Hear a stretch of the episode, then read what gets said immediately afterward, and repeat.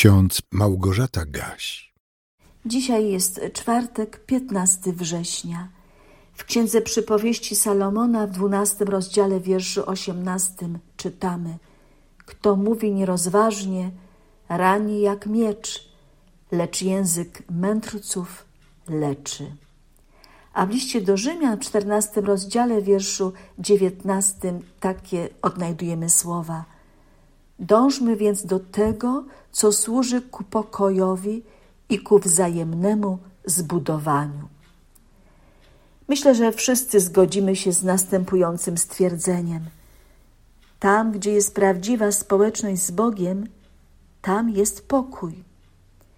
Jeżeli jesteśmy pojednani z Bogiem, jeżeli regularnie wyznajemy swoje grzechy i z wiarą przyjmujemy przebaczenie, darowane nam ze względu na ofiarę Chrystusa, jeśli trwamy w modlitwie, to jest rzeczą niemożliwą, aby Bóg, nazywany Bogiem pokoju, nie dał nam tego wspaniałego daru.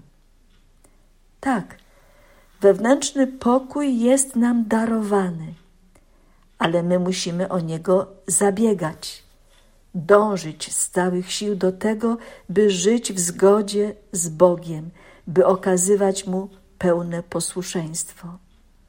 I to jest ten najważniejszy warunek, który musimy spełnić, aby odczuwać Boży pokój w sercu. Czy tak jest? Czy tak się dzieje zawsze? Jakie dzisiaj są nasze serca? Jeżeli jesteśmy niespokojni, to musimy jak najszybciej odpowiedzieć sobie na pytanie, co jest tego powodem. Jeżeli jest w naszych sercach pokój, to dziękujmy za to Bogu i chciejmy ten pokój dalej przekazywać.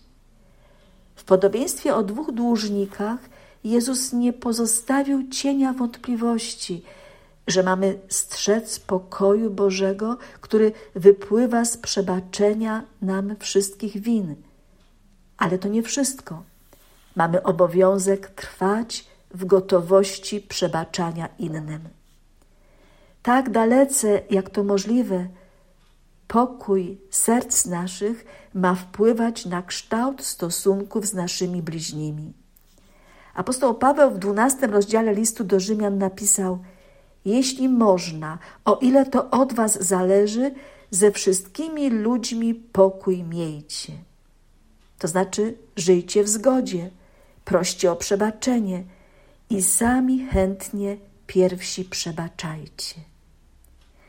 Wiemy doskonale, że nie zawsze jest to takie proste, ale to my musimy zrobić pierwszy krok w celu pojednania się z człowiekiem, z którym coś nas dzieli. To my, a nie on mamy rozpocząć negocjacje pokojowe. Jeżeli osobiście odczuwamy pokój Boży w sercu, to musimy tym darem pokoju służyć innym. Na tym właśnie polega nasze uświęcenie. Chociaż żyjemy w świecie pełnym niepokoju, chociaż wokół nas są ludzie, którzy pokoju w sercu nie odczuwają, my mamy być inni, bo mamy inną relację z Bogiem. Pozwólcie, że zapytam, jakże może panować pokój wokół nas, w naszej rodzinie, w gronie sąsiadów, nawet w naszym zborze, jeżeli nie ma go w naszych sercach? Może warto zapytać, co ludzie sądzą na mój temat, jak mnie odbierają.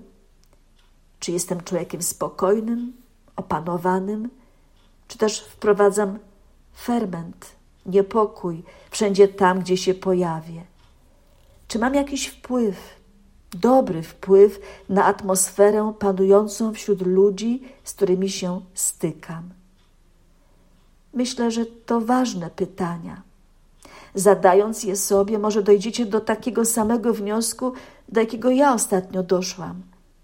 Otóż, kiedy jestem niespokojna, moje współżycie z ludźmi jest utrudnione.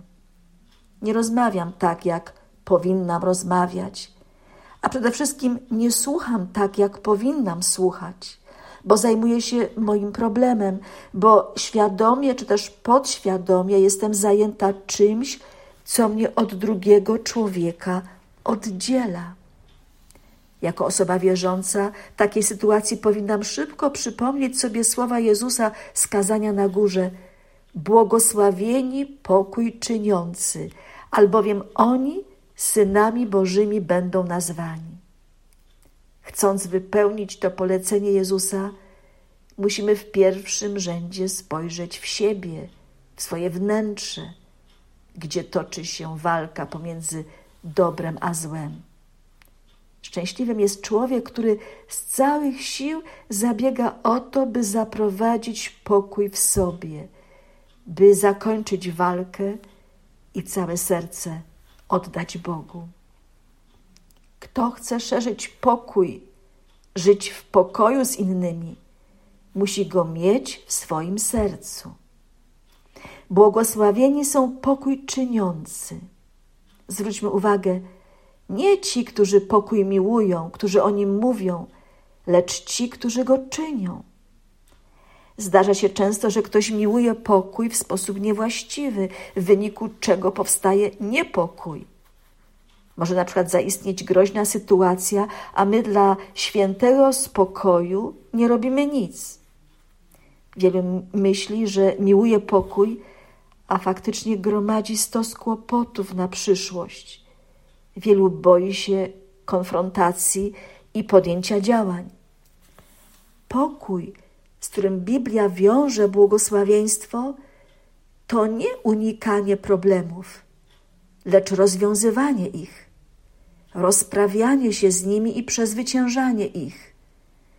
To błogosławieństwo nie domaga się pasywnej akceptacji złej sytuacji z obawy, że mogą powstać jeszcze większe kłopoty, lecz aktywnej konfrontacji, czynienia pokoju, nawet jeśli droga do niego prowadzi przez walkę, przez zmagania.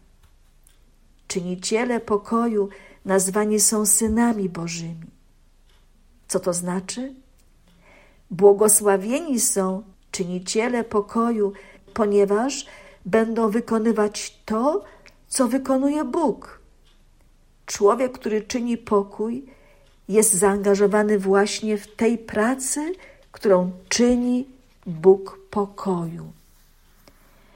Oczywiście nie od nas zależy pokój na całym świecie, ale nasza pogoda ducha, życzliwość, serdeczność, unikanie słów, które by mogły innych zaboleć, dotknąć, zranić. Takt, dyskrecja, przyjazne nastawienie to wszystko może dopomóc naszym bliźnim, by z nami czuli się dobrze, by też byli zachęceni do szukania zgody i do łagodzenia napięć w stosunkach z innymi ludźmi. Chcę zacytować ciekawą myśl świętego Augustyna. Pokój podobny jest do tego chleba, który pomnażał się w rękach uczniów Pana, gdy go brali z rąk Zbawiciela i rozdawali innym. Módlmy się słowami modlitwy, która na dziś jest zapisana w kalendarzyku z Biblią na co dzień. Panie, dziękuję Ci za wszystkie dobre słowa, które słyszę, za wszystkie dobre słowa, które znajduję, za cud naszego języka. Proszę Cię o odwagę do szczerości. Pomóż mi mówić, nie wyrządzając szkód. Pomóż mi milczeć, kiedy to konieczne. Niech Wam wszystkim błogosławi łaskawy i miłosierny Bóg, Ojciec, Syn i Duch Święty. Amen.